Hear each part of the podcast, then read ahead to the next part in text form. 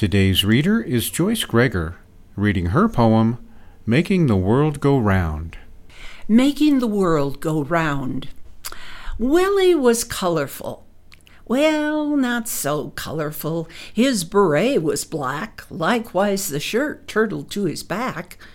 Actually, it was life within the shirt and underneath the hat that spoke of color. Men his age sat with ladies gray. Not Willie. Baby dolls, brunette and blonde, sat upon his knee.